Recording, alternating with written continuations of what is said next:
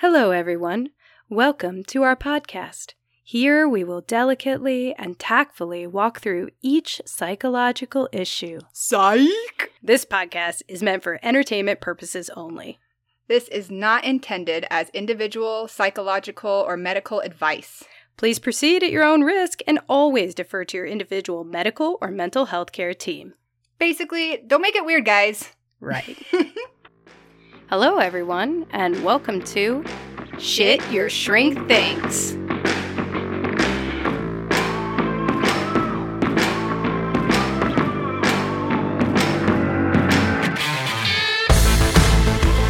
I'm rocking the suburbs, just like Quiet Ryan did. I'm rocking the suburbs, except that they were talented. okay, it's also there's a line in the song that's very related to our topic today. Okay. And the line is Mom and Dad, you made me so uptight when people break in the McDonald's line. That's a little preview about anxiety, folks. Oh, goodness. I don't know if I know that song. It's Ben Folds. Have you ever heard of Ben Folds? It's like a piano playing gentleman. Oh, okay. Sings hipster indie stuff. I heard he's kind of a jerk, but I Oh, don't know. I know. I don't know. He's got good music. yeah, yeah, whatever. great music. I don't know, maybe a jerk, who knows, but very catchy lyrics. I dig it. I dig it. So, hey guys, just as a reminder, as per every episode, welcome to Shit Your Shrink Thinks. And if you are digging us, then please consider checking us out on our Patreon, www.patreon.com forward slash Shit Your Shrink Thinks. Or checking us out on our email, shityourshrinkthinks at gmail.com. We also have an Instagram and a Facebook. We do. We do. Whoop whoop. Yeah. And if you do want to communicate with us, best way, email. Yeah, the best way is email. I mean, we have been responding to some of the messages, but we get some that seem like fakes on Instagram Yeah. and Facebook. Most of them we can tell what's real and what's fake, but you know, it's probably better via email. so- Yeah, yeah. We'll be more likely to respond for sure if you communicate with us through our Gmail. Yes. So, what's good with you this week? Just sparkling lights. Oh yeah. Yeah. Oh yeah. Okay. It's the holiday season. Whether it's that or not, I just really like the whimsy of Yeah. like of sparkling Christmassy lights or, Yeah. you know, glittery lights. Christmas or no Christmas, I want to have little lights yes. throughout my house. Yes. Like tiny little pretty little fairyland. little fairy. Yeah. Yeah. Yeah. Did I say this on the show or not? That there's a Danish term called hygge. This? Hmm. Okay. So my significant other's parents are very Danish, or parent is one of the, his parents are very Danish, and this person at one point was involved in a Danish museum, and so we got all of this information about Danish culture. Nice. And there is a term called hygge, which means comforting indoor space coziness and like a sense of kind of belonging and the, and Mm. one of the things that they talk about is like twinkle light lighting twinkle lights really good smells like cinnamon and nutmeg yeah, and yeah. blankets and it's a whole thing in denmark i guess because it's so cold all the time Oh, So yeah. they have definitely. to- Really make a sensory. yeah Yeah, so you're you're just danish at heart Yeah, there you go. I'll Uh, take that. okay, How about you? What's your what's good? So I have two, and both of them are past client stories. I would say, like long times ago, and I'll I'll keep them de-identified. The first one is actually a friend of mine said this to me. So I was talking to him this week, and I said one of my patients was talking about, you know, I don't want to I don't want to mess around in session. I don't want to waste my time. I want to get down to business. And I was I was like, oh, that's really respectable. Right. And my friend, who's also a therapist, was like. I had an old Marine at one point in time who I saw years ago who called that quote playing fuck fuck. Playing fuck fuck? Yeah, he was like he's like, I'm not trying to play fuck fuck in here, Doc. Oh my gosh. and so I guess this guy would use that term for anybody who is like BSing him. Yeah. He'd be like, I don't know, Doc, they're just playing fuck fuck.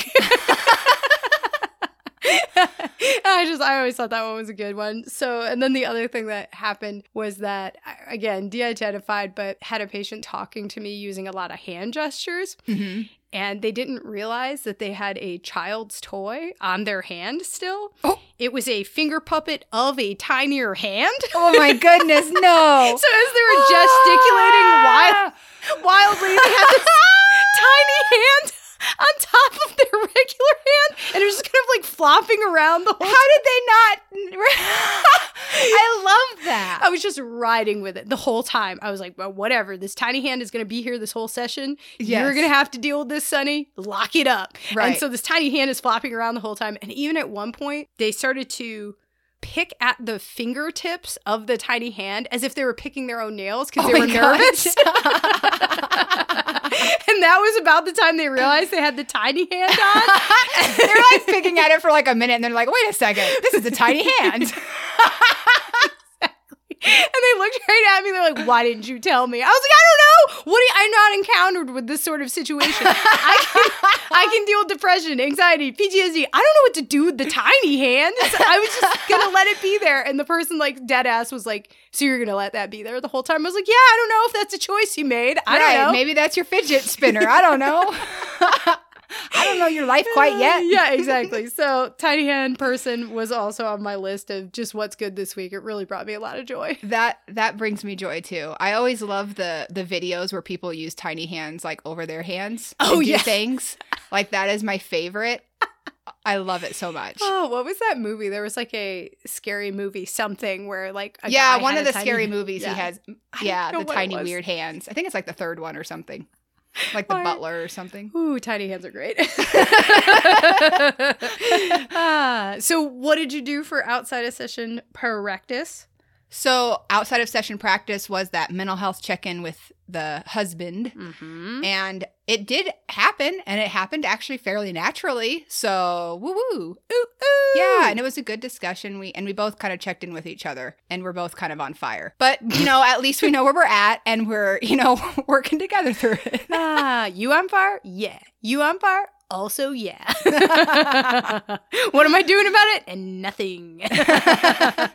no, we're trying. We're Yeah. doing. We're taking the steps, but it was good Yes. to communicate and kind of just check in and, and see what the main struggles that each of us were kind of dealing with right now, and ways that we could both at least validate each other's struggle and show up for each other in different ways. Wow, that's really nice. I like that. Yeah. the check-in is man, it's critical. People love a check-in, a good, good check-in. Uh, about mine you? was to notice the stages of change that I was in with different things. Actually, it was effective. Uh, Usually, when I do something, it is that I end up reducing doing other things. I kind of have the opposite thing going on as many people have is they're trying to start doing something and I'm trying to just stop. I'm just trying to lessen. yeah, yeah. I'm trying yeah. to chill the hell out. And so I realized that I was in a stage of change with just doing a lot of different, like too many different things. And Mhm. so I took the different things that I wasn't in a far stage of change with and just eliminated them. So right now, for example, I'm not like this whole eating healthy, calorie counting life is just Mm. really not a priority for me. And so it's just like, you know what? Yeah, I'm out. Like I'm Yep. I'm just not even gonna waste mental energy on that. I'm not in not a right stage- now. Yeah. It doesn't matter to me right now. I'm not motivated to do it right now. And also I've been reading a lot of research about this is total side note about like intuitive eating and how diets are actually like not there's some evidence against them. Yeah, Um, yeah. I've kind of heard some of that too. Yeah, so like, ah, I'm not in a good stage of change with that. So letting it go was actually nice because I could give resources to other things instead of stuff like that, which Mhm. is pretty cool. And I also noticed I'm, I I wasn't giving enough things to things I did care about, and so that was cool. Like to to be like, okay, I am in a positive stage of change with listening to this person about this thing. I want to do that, but I was diverting energy to stuff that I wasn't in a good stage of change with. So it just helped me even out my resources a little bit. I'd. Yeah, yeah, yeah, yeah. It was good. Cool. Yeah. So what are we talking about this week? We are talking about anxiety disorders. Yes, yes. So, what exactly is an anxiety disorder, and how common are they, Sunny? They are, first of all, pretty common. An anxiety disorder is extreme, excessive worry that can be about a specific topic or a general theme. Mm-hmm. So it could be like extreme, excessive worry about snakes are everywhere. Snakes are on this plane. Snakes are Snakes on the plane. snakes everywhere. I'm These a, motherfucking snakes off this motherfucking plane. You're I've obs- never even seen that, but I love that. Ah, Samuel L. You are a gem. But it could be like a, a phobia ish, you know, Right. of snakes, or it could be a general theme like my boss is gonna fire me. I'm gonna end up destitute. Right. What about generally this? jumping to the worst case possible scenario? Absolutely. And I have here, and you can kind of tell me what you think about this. I kind of divided them up into three types of symptoms, not not like specific Hmm. to a disorder, but I said there's kind of emotional symptoms, cognitive symptoms, and physical symptoms Yeah. of anxiety. Um, so the emotional symptoms are like what I just said: worry, panic, feelings of doom or danger, Mm-hmm. The cog- apprehension. apprehension. Ooh, that's a good one. Yeah. I like that word a lot. Or Perceived threats, even like keyword perceived. Yes, right. You're right. Exactly. Definitely. In that's in the next domain, cognitive. Like I'm Oh. always aware that something is coming. I think something's coming my way. Mm-hmm. Something's gonna harm me at all times. Right. Doom. Doom and gloom. Did you ever Which see? lead to altered behaviors too. I mean, that's the factor also. Yes, I should have put behaviors in there. Absolutely. Yeah. Is, is Avoidance. avoidance. I put that under cognitive. So silly. Avoidance of things that might make you afraid, but also avoidance of things that you could do to make it better. Yeah. Just general. Yeah. General avoidance. Just I don't want to look at it. I'm going to pretend it's not there, even though it's eating my soul. exactly. I also have under cognitive some rumination, which Mhm. I describe this to patients like you're a dog with a bone with a oh man. Oh, sometimes I'll get a thought that I just I'm like it's like a let go. worry stone. Yeah, Yeah. just woo, I just keep on that thought. And some of us have ruminations that are really consistent. Mhm. I have like two or three ruminations that like will just come up whenever I'm just physiologically anxious. So like, what's gonna happen with money? Ah, that's yeah, like yeah, yeah. forever. It's a pretty common one for most. exactly. Or I mean, a less common one I guess could be. Well, I don't have. I think I don't have any really uncommon ones actually. But if you had an uncommon one, it would be like, what if I get possessed? You know, Right, Like, yeah. Like I'm really scared of getting possessed. and yeah. you think about that all the time. all the time. could be a rumination. I also have here trouble concentrating, Mhm. um, like a, a a difficulty remembering things or Yep. paying attention to things in the moment. And then for physical, I had sweating, Mm-hmm. muscle tension, sleep disturbance, heart racing, chest pains, GI problems, so pooping too Mhm. much or not pooping at all, Yep. and rapid breathing. Oh yeah. What you got on the anxiety front, or anything that there was to add on the uh, what is anxiety disorder land?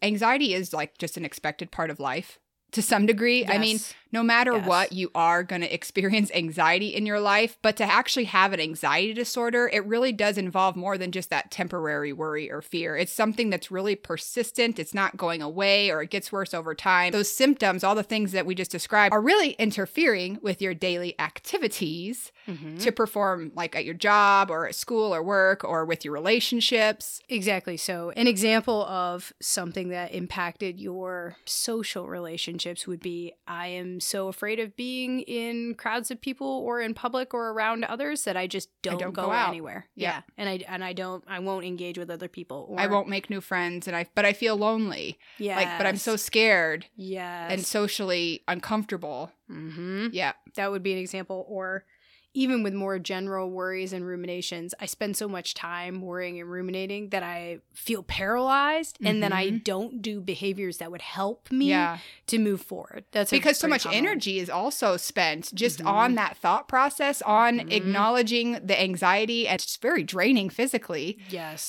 just like depression physically draining as well. Both of these things drain you enough and end up consuming so much of your time that then you don't feel like you have the energy to do the thing that you need to do. Absolutely. I, I think that you make such a good point about anxiety being linked to exhaustion because I can think when I've been chronically anxious for long periods of time, Mm-hmm. I'm so tired and yet I It's- haven't done anything. So I- fatigued. Yeah. You're like, but I just laid here, but but I was really busy worrying about a whole bunch of shit. Yeah.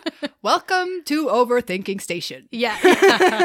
exactly. We're boarding now. yeah, yeah. oh no, I don't want to go to there. I never want to go to there. Yes. So I also wanted to add here that there's kind of a newer theory, and this was at the time that I was coming out of grad school. It was not old, so it's probably maybe five or six years old now. It was called the transdiagnostic model. And this was the idea that um, anxiety and depression can be kind of on a spectrum. Oh, yeah, yeah, yeah, yeah. Yeah. And- hundred. Yeah. yeah. I agree. and that like they're not super separate things so if you want to get more information about depression you can listen to our episode about depression but that one is kind of just a more energetic form of the other like I could see that. like anxiety is like depression with lots of coffee in itself or it's like anxiety. Anxiety is depression, but if depression had a lot of energy or was manic. so is the other end of the spectrum. Like you may have more energy to think about and do things, but similar ruminations or, or similar thought and patterns. I, I do feel like generally if somebody is struggling with high anxiety they probably have some level of depression and i feel like a lot of people who are struggling with depression have at least some level of anxiety because they're not getting out and doing the, the one feeds the other and facilitate the other to develop Absolutely. but it is so common to experience anxiety disorders i mean they are the most common statistically in the us what i could find Yeah, tell me what you found on that because I, I was lazy about statistics this time. So you tell me what you got here. So I found, so I looked on various things. So the National Institute of Mental Health, the CDC, and Anxiety and Depression Association of America Oh, had expressed that approximately 40 million adults in the United States suffer from an anxiety disorder, Oh which is gosh. 18% of the population. yikes! that is so high. Yes. That is so many. I'm I'm upset for everybody. Like we all need a giant chill pill. Right. And only Aw. 37% of those who are suffering actually seek treatment. Oh man. You know, I you know me and I always like to think about, oh man, what caused this? How Mhm. did this start? What did how did this happen? And I really do think there's a cultural thing here that's happening where if you're in a western more modernized society, the, the expectations are so high. So high. And there's literally no way to meet these expectations, and there's no way to divide your attention. There's no way to really mm, balance it. Yeah, yeah, exactly. There's no way to balance all the things that you are expected to do and obtain and Mhm. help and eh, blah blah blah. yeah, the Yeah. money you're expected to get. I'm wondering. I I feel like I remember the anxiety disorders. This this information is from a while ago, but I feel like I remember it being more common in women, slightly more common in women. Yeah, Is that correct? Okay. Yeah. People identify as women. Yeah. Okay. And then I also just kind of put a little bit of information here about possible causes. And Hmm. I, I divided them up just as a hey, if you maybe have these risk factors, just it's a thought. just be yeah, be aware. yeah, be aware. keep keep your awareness open.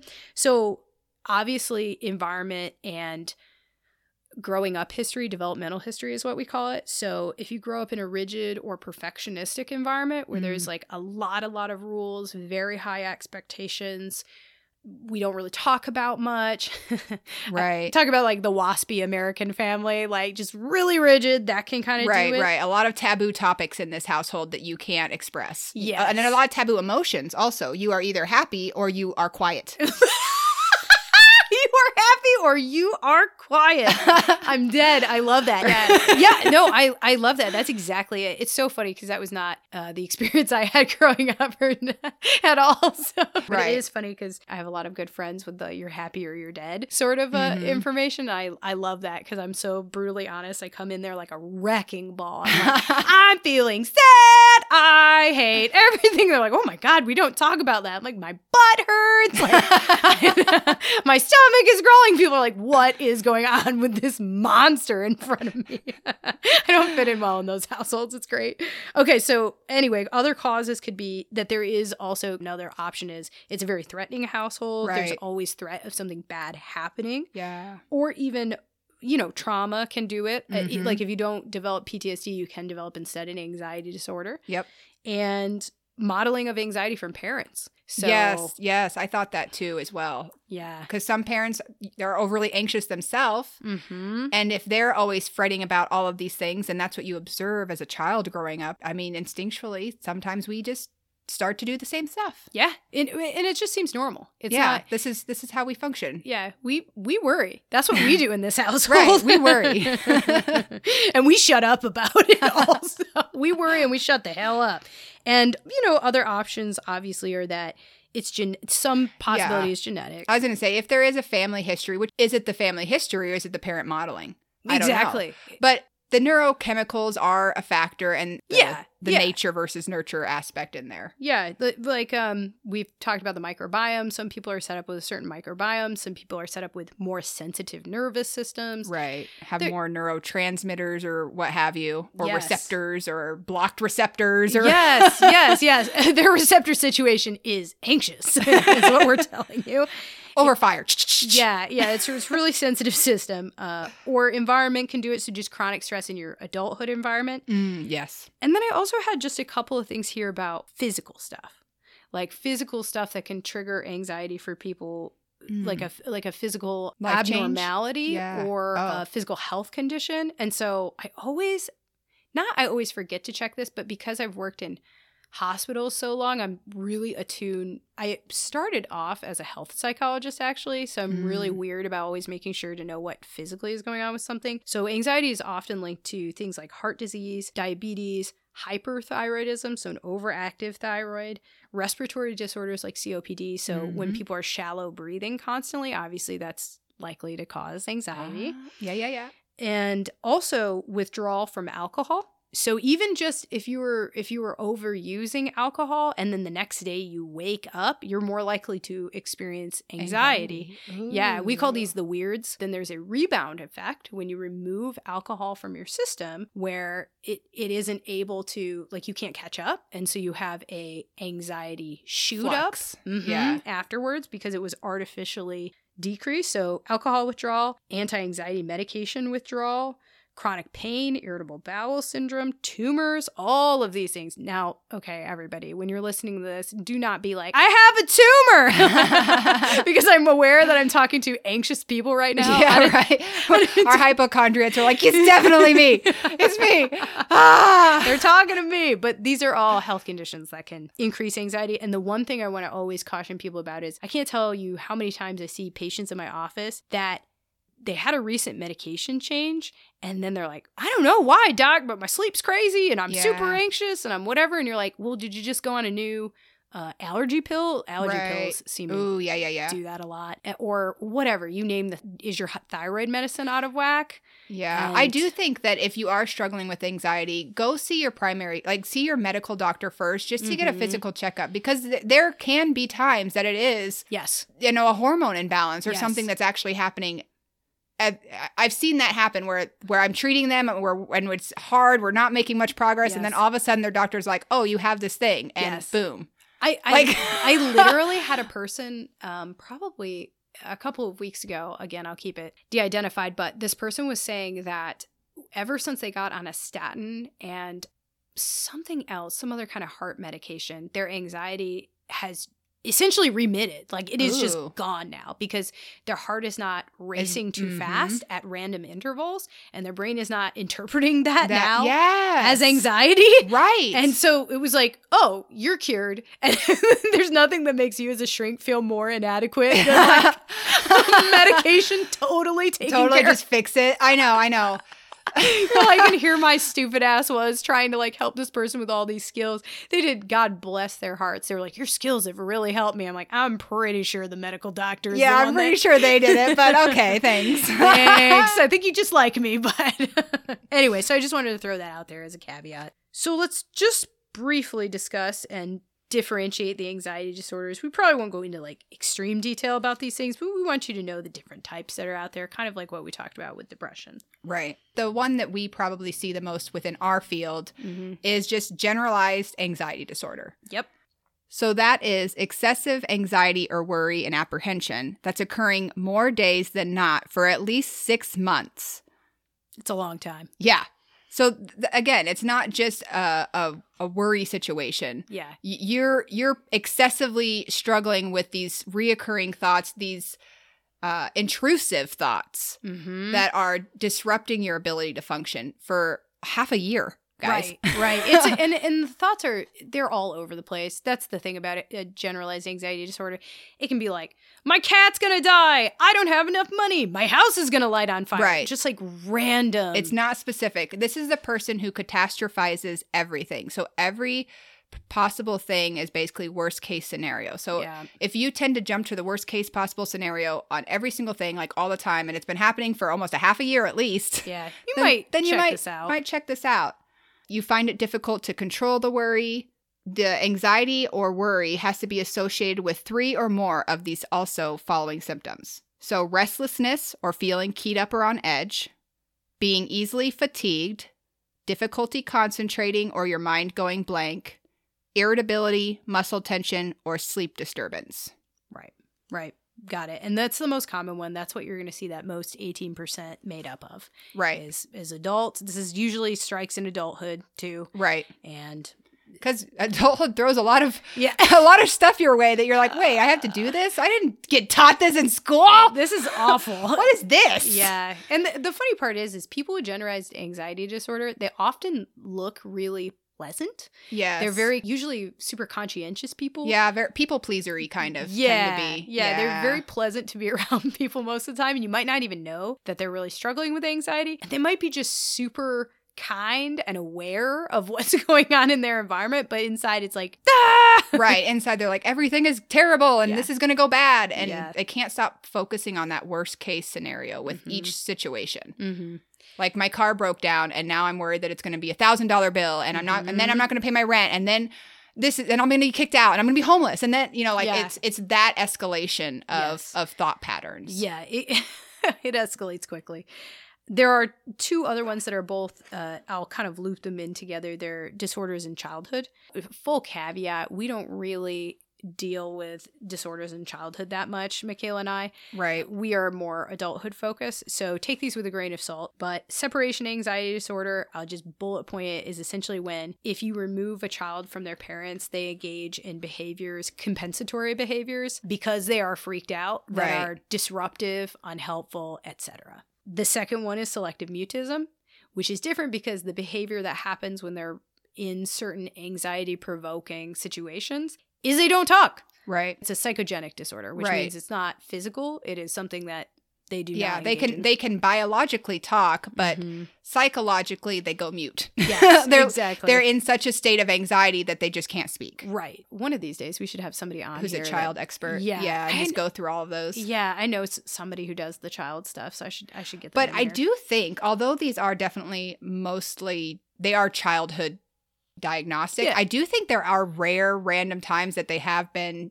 diagnosed within adults. Yeah, I, think Oh yeah. you can be diagnosed as an adult with these things, but it's very Mhm. rare. It's Yeah. more common in children. Yeah, that's a really great point. We also have specific phobia, and I think we can go through the specifics of that if you guys want. Hat specific phobia, but basically what it is specific phobia is a marked fear or anxiety about a specific object or situation. So this is exactly what you would think snakes, Right. planes. Right. right? Flying animals, injections, seeing blood, etc. right. Uh, a specific thing tends to set you into such a panic. Have you ever seen specific phobia? I don't think legitimately. Not Yeah. in not in my practice. Yeah, I had a resident once who was seeing somebody with claustrophobia. Yeah, I've had I've had the like that agoraphobia, which Mhm. you know we'll get to here in a bit. Yeah, which is the house, you know, not wanting to leave the house and stuff. Mhm. But I haven't seen like a specific phobia, like like the snakes or like being buried being alive. there. Yeah, like where you're just so dwelling. And that's the thing too. Like, not only is it if you're faced with this thing that you're in panic, but you also are excessively just worrying about it. Like you're just thinking about it randomly. What if I see a cat? What Yeah. if I? What if I a cat crosses my pathway? Right. What if I go to work and a cat is at work? It's it's not always you're presented with the object that you're afraid of. It's just constantly thinking about it Right. and being afraid of it no matter what. And it's avoidance of that feared object. And then obviously it doesn't it disturbs your social and occupational functioning. Right. We also have Social anxiety. So, that is a marked fear or anxiety about one or more social situations in which the individual is exposed to possible scrutiny by others. So, this can just be social interactions like conversations or meeting unfamiliar people. It could be just being observed, like maybe you're eating or drinking somewhere and you're thinking people are watching you. Or maybe it's even performing in other in front of others, like giving a speech or a performance. I always feel like somebody's watching me. and I have no privacy. Whoa. yeah, a little bit of Sorry. social phobia right there. That song would match. yes, yes, it would. Isn't there like a in the middle of it or something, or is that a different? That's another don't- song. I don't know. I don't know. I don't know. yes, I do like that song though. It's kind of fun. but that it's probably the second most common I see Yes, right I next agree. to generalized anxiety. And honestly, sometimes I have a hard time distinguishing between generalized anxiety and social phobia. yeah, They and bleed in, and I feel like a lot of times too with other traumas, I see the social anxiety, but I kind of just associate it with like I'm just like, eh, it falls under the trauma. Yeah. Like, I don't- yeah, yeah. I don't necessarily diagnose it as something extra. Like I'm not gonna throw an extra label on you when I you have these other labels. I agree. That Um, that is the thing. Is like so many of these anxiety disorders. Overlap. Yeah, they overlap and and they originate usually from a traumatic situation. yeah. So it's hard to be like, is this trauma or is this anxiety? Like this Yeah. is where the DSM gets or or the the diagnostic and statistical manual manual for those of you who had listened to episode two, it gets a little like it, what is the value of separating these out here clinically? It's like we're giving you this for your knowledge, but sometimes generalized anxiety, it sometimes looks like social phobia, which sometimes looks like PTSD, but PTSD is not an anxiety disorder. Right. Technically. Yeah. Technically, that is a trauma and stressor related disorder, and in a different section. category. Yeah, Category. It used to be an anxiety disorder. Yeah. Yeah, it? I believe so. Yeah, these things are all treated relatively similarly, Yeah. and so the skill sets that work for one usually work for the other. So the The differentiating on what they're actually Yeah. having isn't as pertinent for us. yeah, right. If you're if you're treating it, it ends up being six of one, half dozen of another. We've also got on here panic disorder, and I will bullet point panic disorder by saying that things called panic attacks begin to happen to somebody. Panic attacks can be things that include heart palpitations, accelerated heart rate, sweating, trouble breathing, a sense that somebody is choking you, nausea, dizziness, chills. You feel a sense of doom, like you're dying, you're going crazy. So you start having panic attacks. But then the next feature of it that's important is that not only are you having the panic attacks, but you spend a shit ton of time in your day worrying, Worrying about having a panic attack. Yeah, you're Yeah. constantly trying to avoid having a panic attack.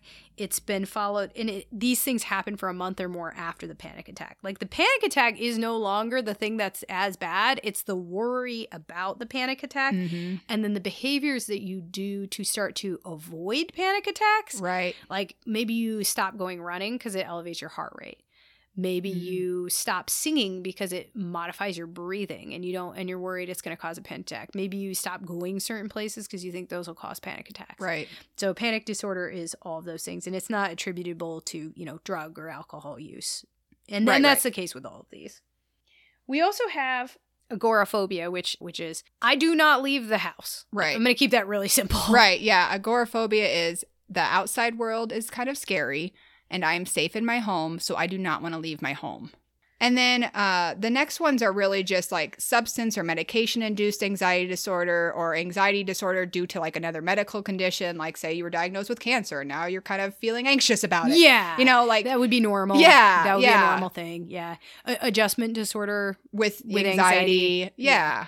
And so, again, these things are just like, it is useful so that you can see what kind of professional you want to look up if one of these things sounds more similar to you than another. Right. But it's not necessary to, as a layman, get super in the weeds about it. Right.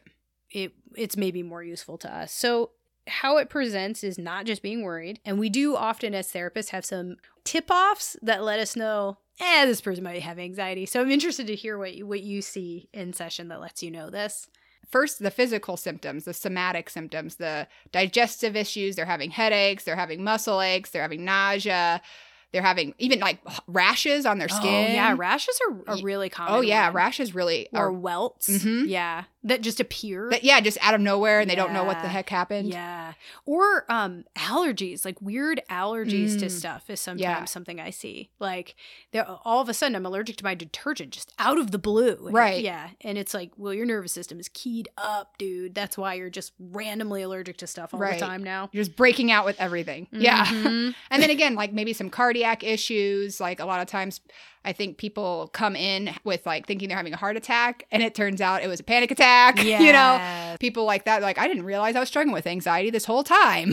Like yeah man you're pretty anxious. That is the most common, like the most common thing I've ever seen in the Midwest in particular is like middle-aged white man comes into ER for a heart with attack a heart attack, and it's a panic attack. Yes. doctor's like, "Are you feeling a little stressed?" yep. There's no markers of anything going on, and he's like, "I don't feel anything." and you're like, okay, let's maybe talk about what's going on here. And w- unfortunately, sometimes I think it it does get misdiagnosed. I think doctors do say something is a mental health issue far before I'm willing to say it's a mental health issue. Because Yeah. a, a lot of times they're like, well, I can't figure it out, so it's a mental health issue. And then I see them and I'm like, that's not a mental health issue. medical. Yeah. Yeah. I don't know what that is, but it's not my neck of the woods. I'll tell you that much. So it's not always the case, but that's a really common thing. If somebody comes to the ER for heart attack like symptoms, they're not having a heart attack. They're perfectly fine. Right. Right. panic attack. And then, you know, anger, irritability, sleep issues, I feel like, or those memory issues, or like self esteem, or the inability to concentrate. I mean, Yeah. yeah. People in session, what I notice a lot is they get fighty and bitey. Ooh. They a lot like of the way you times will kind of mm, you will poke at something just a little bit like hey what do you think about that or hey what do you think about this and it will get very tense and then shut down really quickly so Mhm. sometimes that can be a marker that somebody's feeling nervous about something right.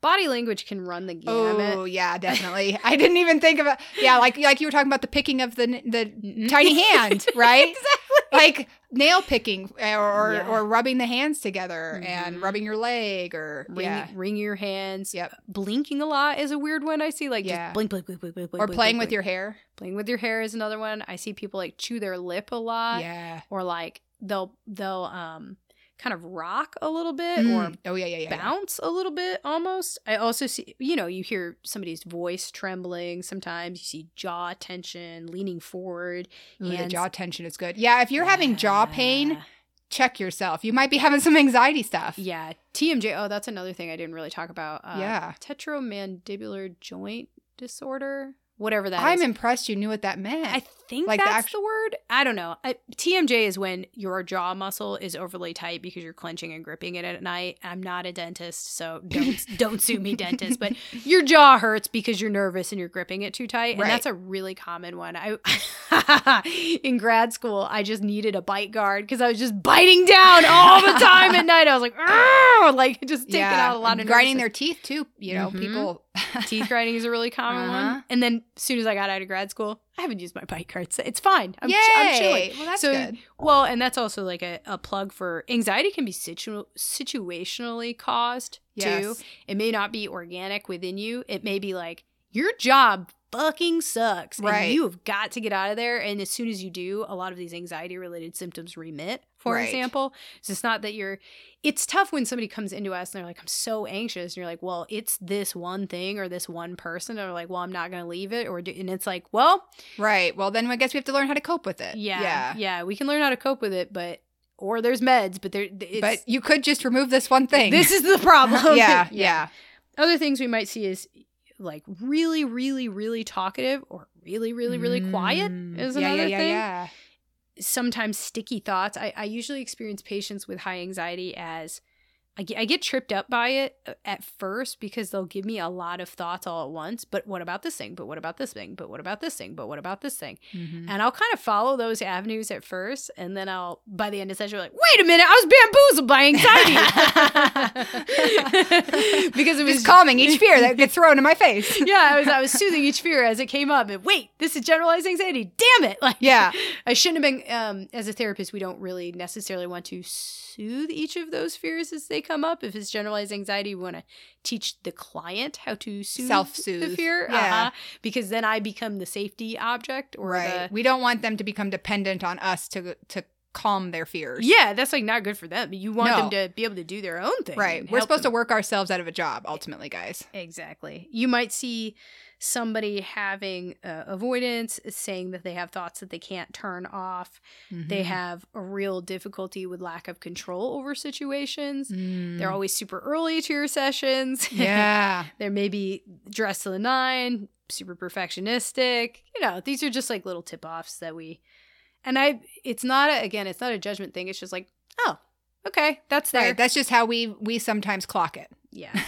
So treatments of anxiety disorder. What do we got? We're not going to go into like all of it, but just generally. Right. So, I mean, obviously, there are some medications, like some anti anxieties, but if you think you can work on the this eh, without a medication, I encourage you to because those anti anxiety meds can be pretty damn addictive. Yeah, they're a They're, they're a danger to play with if you don't super need them. Yeah, be- benzos in particular. So benzodiazepine medications, like I want to say like um, Xanax and I think lorazepam is Mm. a anti or a benzodiazepine, but these ones are they're very calming very immediately, but they do have a it's kind of like the alcohol withdrawal effect. Like they can have like hangover effects and they can have Mhm. addictive properties. So just be careful with those. I know there's some um SSRIs and Right. Yeah. There's some more like antidepressant type. those that are- work. Yeah. those tend to be and again defer to your psychiatrist we are not psychiatrists but No. yeah no thank god Right? Oh my goodness. although they could call me dr feelgood if i was a psychiatrist which would make me so happy but because i'd have you're still Dr. Feelgood. the- I don't know. yeah right You still got your doctorate. yeah exactly right right yeah i'm gonna say That's what that counts. yeah, I'm- yeah, I'm going to say it. So, those are you can do medications that way, but I do find that at least the combination with therapy or even just therapy alone is very effective. Yeah. We want you to be able to manage those symptoms or or stressors on your own without just trying to pop a pill to manage it. Yeah, exactly. Like that's that's where my fear comes in is sometimes people are like, I can't manage it, so I need a pill. Yes. And and then it becomes an issue and habitual and then right, right. And it's more like and more and more and yeah. and you should be able to take whatever if you need the med, take the med, but what we don't want is like expecting immediate gratification or immediate relief, especially with anxiety type Yes, medications yeah. because those can be tricky. We all we have a bunch of different psychotherapy options. The as usual, the gold standard is cognitive behavioral therapy, Yep. acceptance and commitment therapy, or my favorite for anxiety disorder is forever and ever is exposure therapies Mhm. as like oh it's also my favorite thing to just do as a therapist i really enjoy doing exposure therapies because i'm a psychopath I like making you uncomfortable.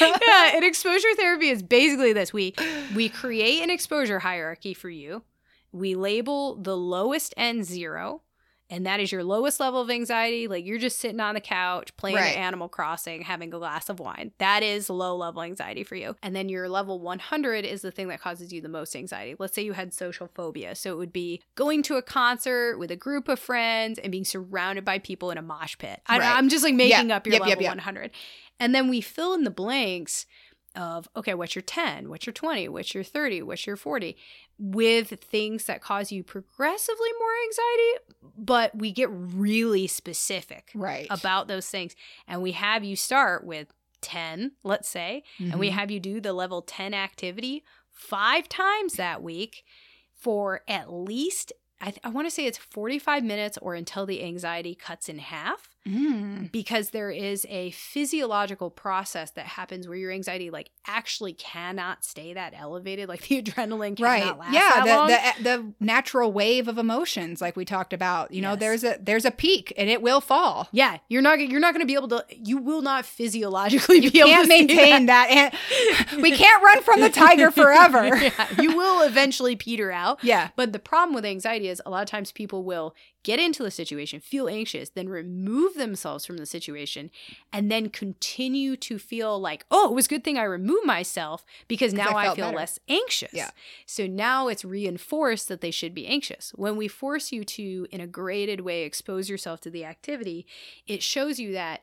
One, when you stay there, you actually become less anxious over time and Mm-hmm. you're actually able to tolerate it and your brain relearns that the event itself is safe and the reason why you have to do it so many times is it takes a long time for your brain to relearn this Right. when you've had so much history of avoiding it Yeah, the it's the rewiring process. We don't just rewire with one. You don't just lay the brick road down one one time. You got to lay each brick. It takes takes a bit. and people are always like I tried that. I one time went to the grocery store and I stayed there for 10 minutes. Listen, you did not try that. First of all, it has to be a bunch of times in one week, and you have to start at the low level. Everybody tries to jump into yeah, the they deep try to jump to the deep end, and then they're like, "I can't ever do it again." It's like, well, yeah, because you jumped the deep end before you learned how to doggy paddle, man. you, you don't even know how to swim. Why would you start there? Like, Yeah. they're like, I started, I tried to go to a concert last week. Oh, so you started with your level 100 thing. Yeah, And are freaked out that it didn't work. I'm not. I, I'm not surprised. Like, so that's exposure therapy is just my favorite thing in the world because it's super effective and it's very rapidly effective. It's yeah super and it and for anxiety it is. It's one of the best things to do is is to approach the thing that is kind of making us anxious Mhm. but do it in a strategic manner guys. We if we want strategery. strategery. Zigzag. Serpentine serpentine. Sorry. Uh, you don't want to again you don't want to dive in the deep end do it strategically so then you actually can successfully maneuver through that that struggle and that stressor Yes, absolutely. And we I mean we have other things too if, if people aren't ready for exposure exercises. Right. Again, the dialectical behavioral therapy, the DBT is great. You already said acceptance and commitment. Mhm. And even just basic or general categories like breathing, mindfulness skills. Yeah. If you go back to our episode, I want to say it's 15, we do an episode about mindfulness, visualization of a successful experience or visualization of something calming. Yep. We've talked about cognitive challenging. That's in our episode. I want to say 16 and 17, thinking about your thinking. Right. So- Where we're challenging our thoughts. Yeah. Doing Mhm. that kind of stuff. Really, uh, just like kind of depression, most psychotherapies can be modified to kind of help address some of these anxieties and stressors that, that people are struggling with. Right. The absolute key for an anxiety disorder therapy is that there is outside of session practice Yes. of a skill that reduces the anxiety. Like there it can't you're not going to just go to therapy and then the therapist is like, "You know what? It's all okay." And then you're like, "You know what? Yeah." Yeah. like, that's not how it goes. Again, because if you are if you're coming to therapy and that's the only time you're addressing your anxiety and that's the only time that you're feeling calmer, you're reinforcing the fact that you need the therapist to mm. survive through this Yes, anxiety. Yes. Instead of learning how to handle it, you know, on your own, growing through that process, you're going to be more reliant again on that therapeutic process instead of learning the skills yourself. You have to do that outside practice. Yeah, yeah, absolutely. Another good general tip or trick that I think a lot of people who are, especially generalized anxiety, that have expressed is helpful is to schedule a time to worry. Ooh, I love worry records and worry times. Yeah. So when you notice that so much of your day is consumed by worrying about all of these ridiculous things, Mhm. And you know they're ridiculous. You're like, my house is not probably going to burn down today. right, right, and and or you just, I mean, your thought is just constantly on the worry. You're not even really being productive because you can't get off all these different worries. Schedule a time of your day that is going to be beneficial for you to worry. So I wouldn't do it right before bed because we don't want to, but I wouldn't also do it right in the morning either because we don't want to set our day off. So find Yes. a time that feels comfortable that you can actually sit down and really think about your worries and really let yourself stress out like a limited time frame, maybe 30 to 45 minutes. Yeah. Maybe give yourself an hour if you want the whole hour. I don't know. Yeah. To each it's their own. Up to you. But schedule a specific time that you allow yourself to think about all these worries. And then Mhm.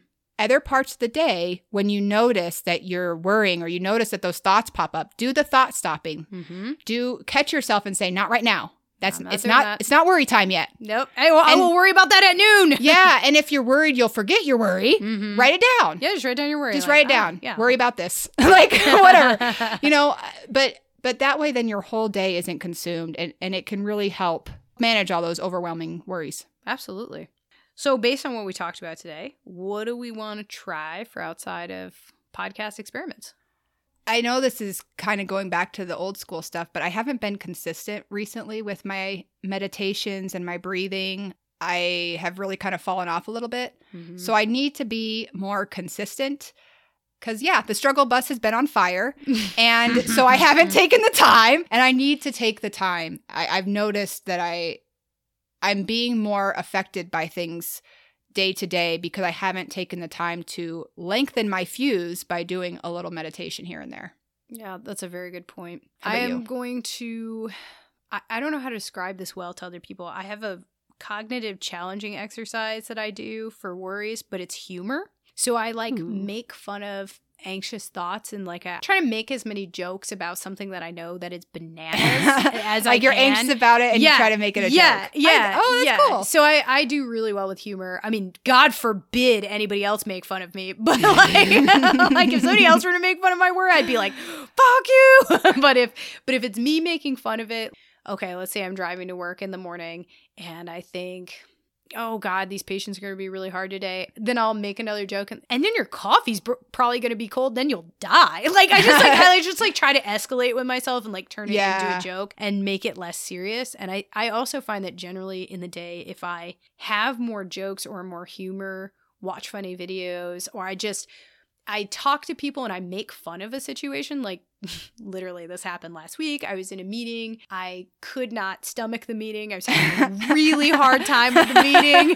I was really struggling, and I was just making as many jokes on the on the On the meeting subject, as yeah. I possibly could in rapid fire because I was feeling really anxious and stressed out and frustrated. And so I just started making jokes about it, and I actually felt a lot better. I think people around me felt better too. So it was a pleasant sort of a thing. So I'm going to just kind of use my jokies as uh, the, probably the reason I'm funny is because I'm.